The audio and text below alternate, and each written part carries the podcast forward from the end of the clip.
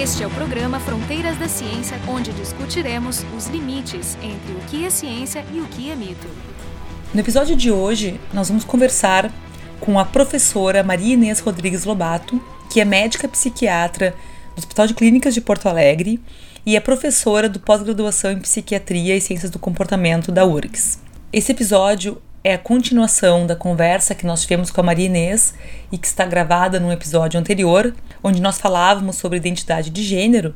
E o foco desse episódio é falar sobre um programa que a Maria Inês coordena, chamado Programa de Identidade de Gênero ProTIG. Quando é que ele foi criado e por que, que ele foi criado? Eu trabalhava lá no, no hospital, né, da, na psiquiatria e tal. A minha ignorância era imensa sobre o tema, né. Bom, daí a minha chefia veio me perguntar se eu podia fazer a primeira uma avaliação, porque no caso, na época, o professor Walter Koff, que era da URO, tinha feito um treinamento nos Estados Unidos, quando ele fez um fellow lá, para fazer essa cirurgia. E em 1997, o Conselho Federal de Medicina, depois de um longo período, porque o Dr. Farina foi processado na década de 70. Uh, por ele, ter feito a cirurgia? Sim, por ter feito, porque na década de 70 ele começou a fazer lá na Unifesp, ele era professor de cirurgia plástica, enfim. E ele começou a fazer em alguns pacientes. Bom, era uma época difícil no Brasil, né, claramente, mas não havia uma regulamentação sobre o tema. Até que ele foi processado num do, dos casos. Esse processo foi até, acho que, 80 e pouquinhos. O processo foi pelo paciente ou Não, foi o Ministério Público de São Paulo que achou que ele fez lesões corporais, né? E aí se ficou um período num vazio, assim, né? Porque não todo mundo ficou com medo. Ele foi, aspas, absolvido depois, mas o desgaste do claro. processo foi. Aí, em 1997, imagina, o Conselho Federal de Medicina, depois de muito vai não vai, definiu que se podia, era ético operar esses pacientes, condicionado. O Conselho Federal de Medicina é o que determina o que, que a gente pode fazer e o que, que não pode. E daí ele disse: olha, pode, em nível uh, universitário, hospitais universitários, depois de pelo menos dois anos de atendimento com diagnóstico, ppp, Bom, nesse contexto se sentiu o COF se sentiu motivado a propor esse essa, essa esse programa que você esse montaram. programa. Daí o, o, o, que eu o que eu quero falar pode ser piegas ou não, mas aí a ideia da vocação médica mesmo, porque daí eu, eu não sabia nem o que, que era isso. Eu, eu, me lembro que eu comentei até com meu marido ali, que, que, é isso, né? Não vai te meter, que né? Que é, que é isso? Essa coisa transexualidade é, exatamente coisa... porque era uma, uma ignorância completa e até que tu vai ver o primeiro a primeira pessoa vê um nível de sofrimento, de marginalização, de rejeição, com todas as sintomatologias relacionadas ao estresse de minoria, né, que, que agora é um conceito bem conhecido. E daí disse, não, mas espera um pouquinho, isso não é não é nada que a gente queira ser, né? Ou é não tem é uma questão e tal.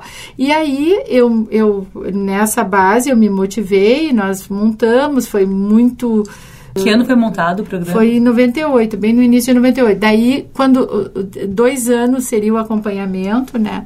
Aí, quando a gente foi fazer a primeira cirurgia, a gente descobriu que o SUS não pagava essa cirurgia. Coisa simples assim.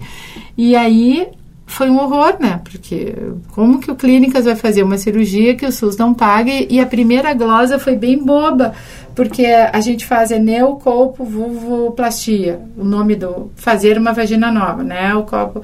Só que daí tu tem que botar o sexo ali, né? E tu põe o sexo masculino glosam, porque não não se faz vagina em homens, assim, é uma coisa bem Sim, bem, é. a rejeição foi bem burocrática, mas daí realmente se identificou que eles não iam pagar e tal.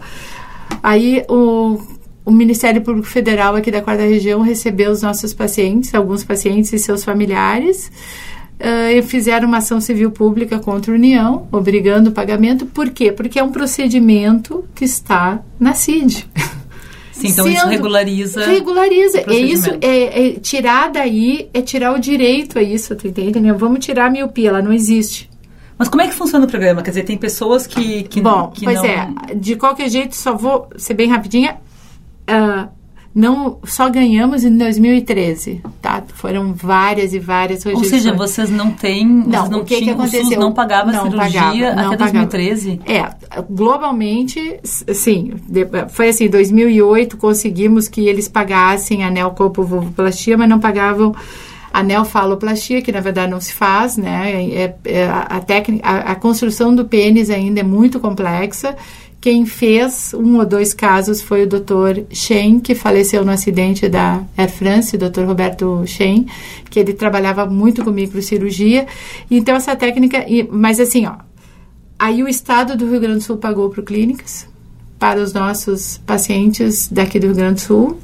Foram muito solidários, não era uma verba altíssima, né? Claro que não, houve vários questionamentos, até de dizer, ai, tu tá tirando as vacinas das crianças. Não, se o governo disser que vai fazer uma por ano, tá bem, mas reconheça Claro. o direito que as pessoas têm, né? Porque é esse o ponto. E nós não vamos dizer que a pessoa tinha um câncer no pênis e vamos tirar o pênis e inventar mal. Sim, uma vasectomia que não Exa deu certo. Exatamente. nós vamos botar o código da transexualidade ali, entende? Por isso então é isso... super recente, na verdade. 2013 e, que vocês foram 2013 que se conseguiu a, a todo, porque a gente fez a portaria junto lá com o Ministério da Saúde, nós revisamos, o pessoal do Clínicas participou muito e tal. Então ficou tudo montado. Como é que os pacientes vêm? Pacientes vêm via postos de saúde, fazem primeiras consultas conosco, uma ou duas a gente tria, vê se é de fato o caso. Nós não atendemos mais quem não quer a transição completa, porque nós estamos lotados nem toda pessoa que, que é um transgênero gostaria de fazer a cirurgia. Exatamente, né? porque é, como é transgênero, é aquilo é um guarda-chuva, claro. né? Tem um pessoal que quer se feminilizar. A gente só trabalha com os pacientes que querem, porque nós estamos operando, Goiânia um pouco. Tem muitos serviços que dão hormônio. Pois é, isso que eu te perguntava, é. não tem um tratamento de, não tem tratamento só hormonal em vez do não, tem, cirúrgico? Mas daí é essas variantes por definição, a gente pode até vir a mudar isso, mas por definição, os pacientes querem fazer.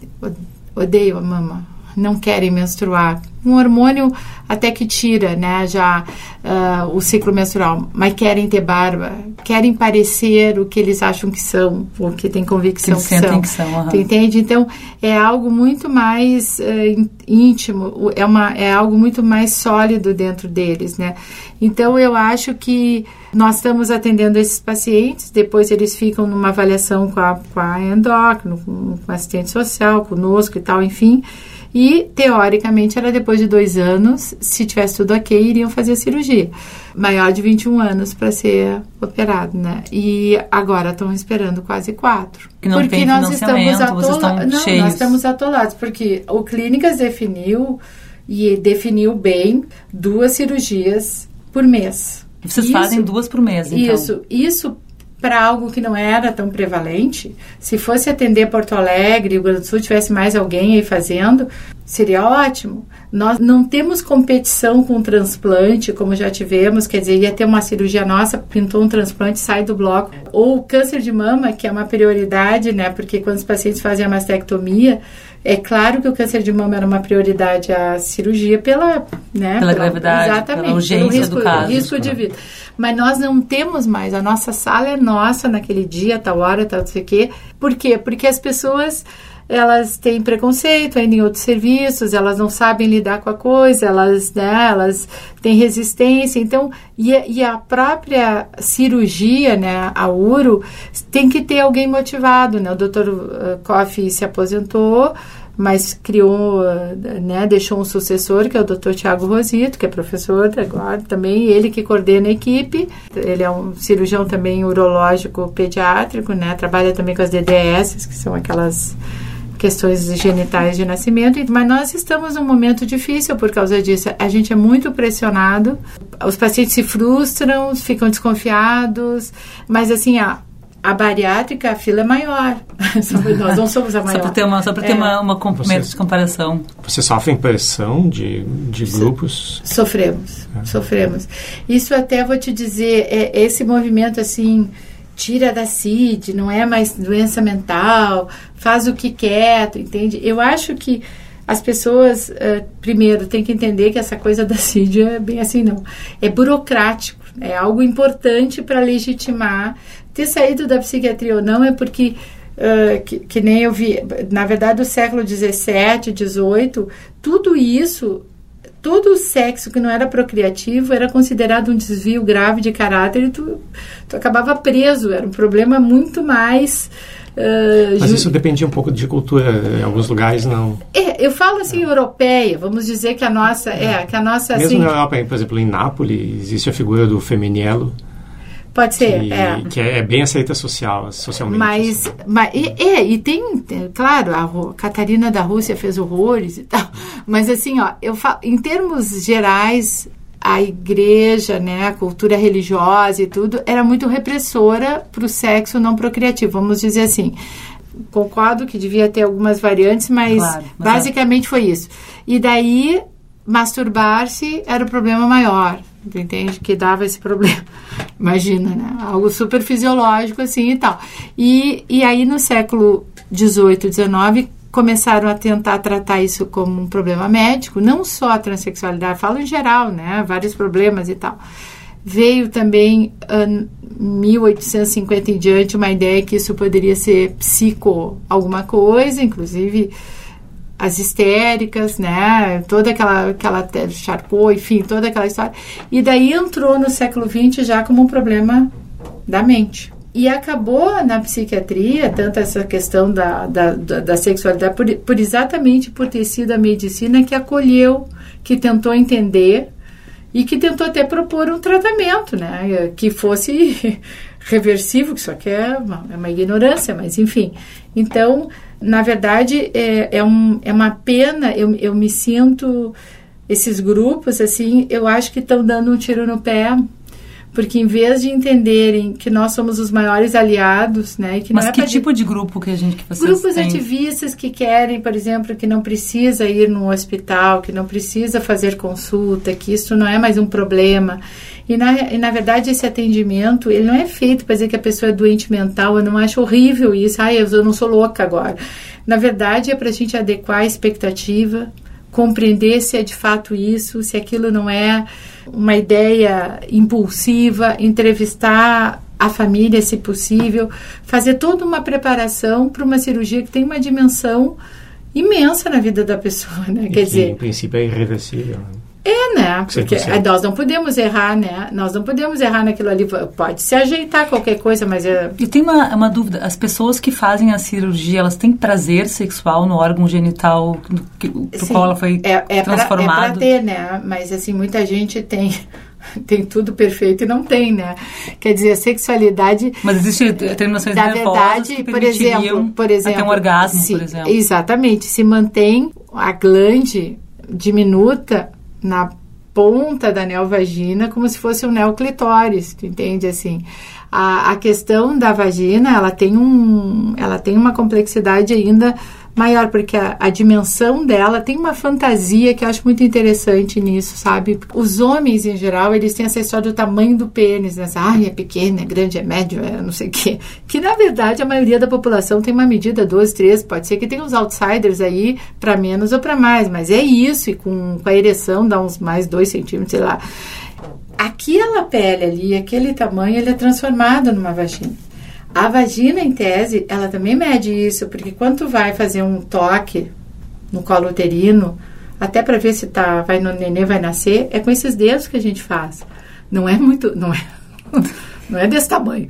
É isso aqui, que é mais ou menos essa medida. 10 centímetros, Exatamente. 12 centímetros. O que acontece? A vagina feminina, de fato, ela tem uma elasticidade, ela consegue fazer um movimento para dentro da, da, sei lá, né, da da região abdominal, inclusive, enfim, se excita.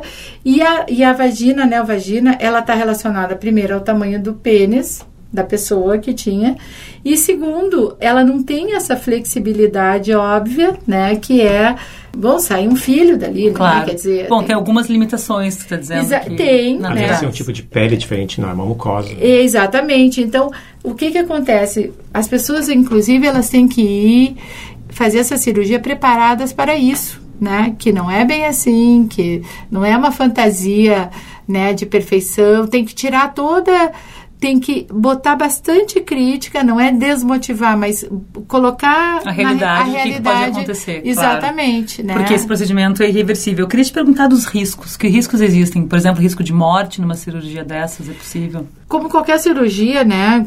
Também, mas o risco é da anestesia geral, que todo mundo às vezes tem medo, não tem medo, mas eu eu mas não é nada, vi, nada, nada, muito, nada, nada acima da média. O que, que, o, o que tem são as complicações pós-operatórias, que até tem um, a gente tem um paper agora que está para sair com esse levantamento, que são algumas bem comuns, né? Que é a estenose do meato uretral, que na verdade tu fica sondado ali, faz xixi por ali um tempinho, e às vezes aquilo cria um tecido que fecha, mas facilmente resolvível complicações, assim, eu acho que a grande complicação, o maior problema é uma fístula, porque essa, esse, esse espaço entre o reto e a bexiga, ele, ele não existe no, no, no corpo de um homem, né? Ele é feito, construído e se faz um fundo de saco ali para fazer a neovagina ali, colocar ali.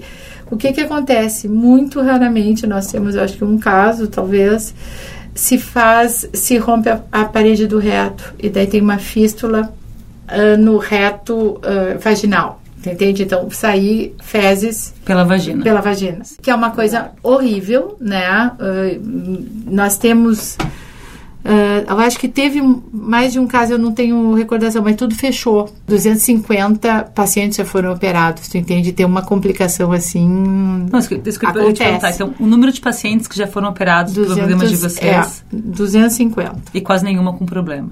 Quase todas é, com exatamente, sucesso. É, exatamente. Eu acho que o sucesso é isso, assim, ah, minha vagina ficou um pouco pequena. Uma questão de custo-benefício, né? O, é, o, na o, verdade, sofrimento as pessoas antes. saem felizes da, da, cirurgia? A gente fez dois, três Satisfeitas, estudos. não sei se é, feliz é, a boa eu palavra. acho que sim, porque a única motivação que a gente vai ter, né, Carolina, é se as pessoas ficam bem claro, com isso, né? Porque sim. eu sempre fiquei muito insegura até poder acompanhar um N suficiente para isso. Eu acho assim, ó, as pessoas, por isso, as pessoas assim, claro que é uma, tu perde um órgão, né? Tu, tu, mas é um órgão que tu a, a, a, vida das pessoas já é de mulher, né? Todo mundo sabe que elas são mulheres, elas já mudaram o nome, elas já se comportam como mulher, elas... elas então, aquele pênis, elas já não... Na, exatamente. Não, não, na verdade, não queriam que fizesse parte delas, mas... é um uso... É um uso particular, privado, a gente não fica, sai e mostra, né? E, e, na verdade, o que a gente quer é que elas percebam claramente que é uma perda, e que tu ganha uma outra coisa. E elas às vezes dizem, uma disse até segunda, mas só usar um biquíni branco na praia, doutora. Existe transplante de pênis, isso pode ocorrer com uma pessoa que já teve um pênis ou ele pode ser transplantado por uma mulher? Sabe que eu não sei isso aí. Porque eventualmente as pessoas perdem, né? Por câncer, por acidente. Agora, a construção de um pênis tem um nível de complexidade assim. Vocês não fazem em clínicas, então? Não, fizemos essas duas cirurgias, depois paramos de fazer. E daí o que se faz é algo, tecnicamente eu posso estar falando até, não sou cirurgiã, mas assim, se faz o seguinte, ó, ele se tira o útero, né? Se tira o ovário, se tira a vagina, se fecha, se pega aquela pele dos grandes lábios, enfim, se transforma num um saco escrotal. E com, com a testosterona que as mulheres usam, uh, faz um micropênis. Eles liberam o clitóris ali, ele cresce assim, porque na verdade biologicamente é ancestral, né? Tudo, Sim, ele é muito maior por dentro do que por fora. Exatamente. Clitóris, né? e, e com a testosterona, tu, e isso porque os homens transexuais, falando assim, né? Quem nasce do sexo feminino, eles, eles assumem mais que eles uh, se viram mais sem o pênis, vamos dizer. Eles uh, compram Mas eu, um achei, pênis, eu acho interessante porque eles... eu pensava até que, uh, por exemplo, tem casos de homens que são impotentes e colocam uma prótese. Então eu pensava que tinha uma certa uma certa facilidade, entre aspas, para construir um pênis nesse sentido. Mas o que falta Não. é a pele, então, que... E nervo, né? Não, Pele e nervo, nervo. a questão. ah, a questão de fazer o xixi, tu estender a uretra, ter sensibilidade para isso, é uma toda É mais vascularização. complexo, sim. Sim, e é uma, na verdade se usava esse músculo daqui, acho que ainda Do se braço. usa do braço, se deixa um mês aqui para construir uma neovascularização. e- Mas aqui no Brasil se faz essa cirurgia Sim. em algum lugar? Acho E, esse- e pode se fazer, no, no, no caso, no particular, atualmente, essa cirurgia? Pois se o é, SUS não paga, é possível... É, eu acho que dá, né? Isso até o nosso grupo lá está se organizando para isso, né? Se Encaminhar as pessoas que podem pagar. Só que nós vamos ter que cumprir tudo que o Conselho Federal de Medicina diz, né? A pessoa não pode chegar lá e ah, tô convencida, vai fazer. Então é um mês para ti, dois anos para os outros. Por nível de segurança, nós todos nós podemos fazer aqui, mas nós temos que ter esse nível de acompanhamento que é um padrão Deixa eu, quero só voltar um pouquinho àquela pergunta que eu te fiz sobre o, a oposição de alguns grupos. Ah, sim. né? A pergunta, na verdade, era pro, Agora tem pro de outro- tudo que ela É, pois é, nesse sentido. Porque se questões como o aborto en- enfrentam resistência, inclusive de profissionais da saúde, né, Uhum. questões ideológicas, religiosas, eu imagino que esse tipo de resistência vocês devem encontrar também. Eu acho, na verdade, eu ouvi a opinião de pessoas né, sobre isso, que é assim, o que se conquistou não vai se perder. É porque isso é norma constitucional, quer dizer, pode até ser, ter que ir para o Supremo e tal, não sei o quê, nós vamos ter que entrar com uma ação, vai ser aquela confusão.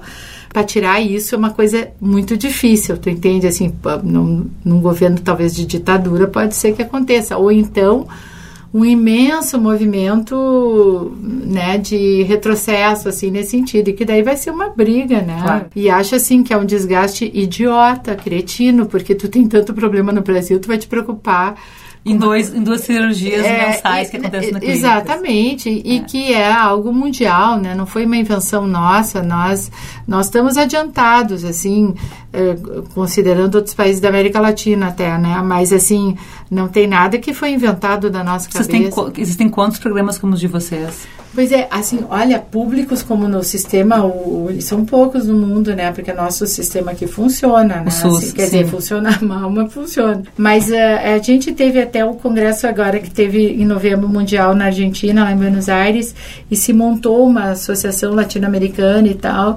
Então tem países que não tinha nem representação, nem preciso falar, Cuba, Nicarágua. Então a Argentina tem, tem um grupo bacana trabalhando, o Uruguai agora está se organizando, mas não faz tanto tempo eu fui dar uma palestra e a, tinha uma psicanalista que ficou muito revoltada com essa mutilação que a gente estava fazendo e tal. O termo foi esse, assim, né? Eu acho que no Peru também te- tem, mas assim, no Chile não tem. A, a Europa tem o leste e o oeste. O leste é muito preconceituoso ainda com a própria homossexualidade, né? Eu queria fechar o programa com uma, uma, uma discussão sobre se é uma polêmica ou não. Como vocês não fazem tratamento hormonal no clínicas, talvez tu não se conheça. faz, se, faz, também? Se faz. Ah, tá. No programa eu entendi que vocês não faziam. Não, não. A gente faz é porque tem que fazer. Não tem. ah, tá. Faz não também, tem. mas não faz só isso, no Não. caso. A- até está se começando a fazer só isso com a endócrino, não passa por nós. Entendi. né? Mas a pergunta que eu ia fazer é a seguinte: existe, aparentemente, existe uma, uma dúvida ou uma polêmica, que eu não sei se é uma polêmica dentro da área médica, de que a partir de que idade uma criança que se identifica como transgênero, a partir de que idade eu posso fazer uma interferência hormonal, ou se isso é indicado, ou se não é indicado? Tem de tudo, mas é indicado. Nós fizemos, publicamos até o nosso primeiro caso. Né? A partir de que idade vocês fazem? Na verdade é o seguinte, é sempre se chama Tanner 2, tá? Que é o estágio da adolescência, da puberdade, que é o estágio que está iniciando a, a exposição hormonal, por exemplo, a testosterona, e antes que se exponha, tu bloqueia a puberdade. Ah, então é um, é é um bloqueio hormonal, mas É um não, bloqueio. não, não uma. não um é excesso de feminilização, não, tu retarda a puberdade. Existem questionamentos sobre isso, até inclusive o nosso paper tem dois, né, mas o, o primeiro já saiu eh, sobre o papel disso, enfim, porque o papel, de, o cérebro também é dependente dos hormônios, enfim, tu não tem receptor, etc, não importa. Mas assim, ó, Tanner 2 daí, agora a menina tá com 16 anos, claro que era um menino, algo consistente desde os três anos, tentou, tratou, os pais foram lá, reconheceram, né, que era, então a voz ficou feminina, Mas a partir lá do, diz 12, 13 anos, é isso? é, é- é, não, depende, às vezes a Tanner 2 está aos 10 anos, quando começa crescer um pouquinho, a mama, o Mas isso já é, uma, já é uma coisa bem aceita na comunidade médica, de que essa é a É. idade a partir da qual se deve mexer? Ou existe não, uma, não, uma, que existe é, uma é é uma diretriz mundial. Tá, então a polêmica é, é dentro da sociedade, não a dentro polêmica da... é dentro da sociedade, porque na, é claro, eu, eu mesmo fico um pouco chocada às vezes, ah, fulano lá no interior, não sei o que, fez esse diagnóstico só um pouquinho. A gente pena para fazer, tu entende? É algo que tem que ter muito, uh, tem que ter todo um conjunto de pessoas, não é uma foto de alguém que eu já digo. Essas alturas, talvez eu tenha um pouco de habilidade para perceber isso, mas.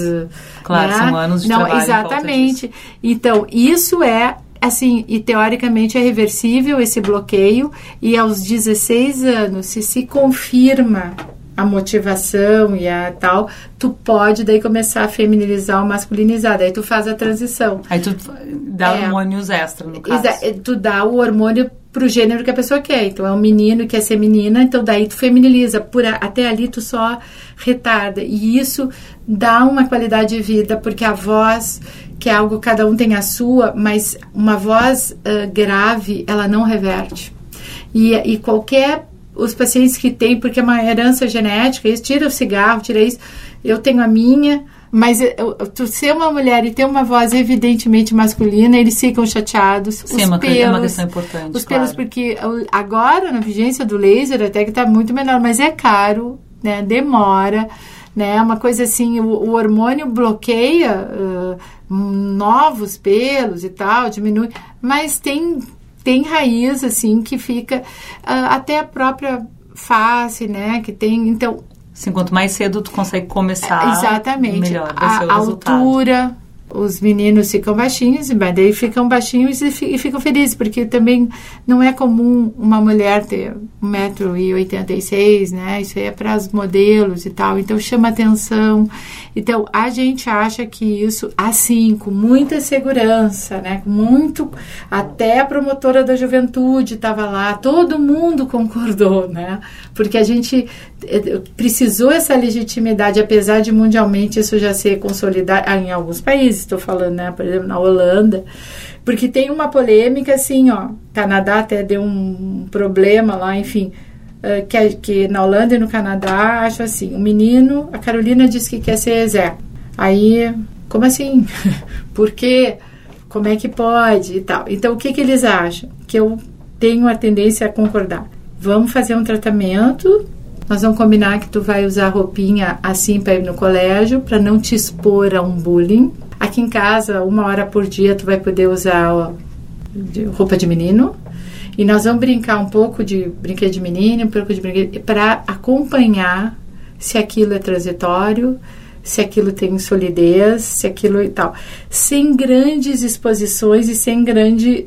Sem repressão. Pra não, fazer, não causar trauma também na criança. Exatamente, porque o estresse esse de minoria, de tu ser rejeitado, é algo indelével depois, né? Em São Francisco tem um serviço que se a Carolina diz que quer ser Zeca, vai ser Zeca. Põe roupa de Zeca. Eles acham que tem que assumir assim, tu entendesse?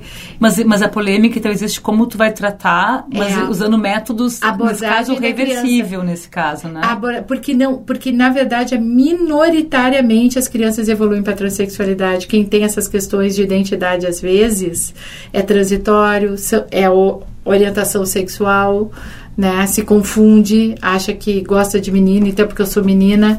Então tem, tem não, não tem a, a solidez por isso que eles acham que tem que ter essa trajetória de preservar a criança o máximo, que eu acho muito razoável até. E porque esse levantamento lá na Holanda eles têm que 5% evoluem só para transexualidade. Muitos acabam com a Pois é. orientação sexual. Mas eu escutei um dado muito interessante sobre isso num programa de, de divulgação científica, que é um podcast chamado Science Versus. Eles têm um episódio que se chama The Science of Being Transgender, onde eles entrevistam uma psiquiatra chamada Laura Edwards Leeper, que é também professora na Universidade do Pacífico, em Oregon, nos Estados Unidos. Ela dizia que esses estudos têm que tomar bastante cuidado, porque, por exemplo, eles estudam as pessoas que vão em, em- em clínicas ou, enfim, procurar ajuda por algum tipo de razão de questões de gênero ou sexualidade.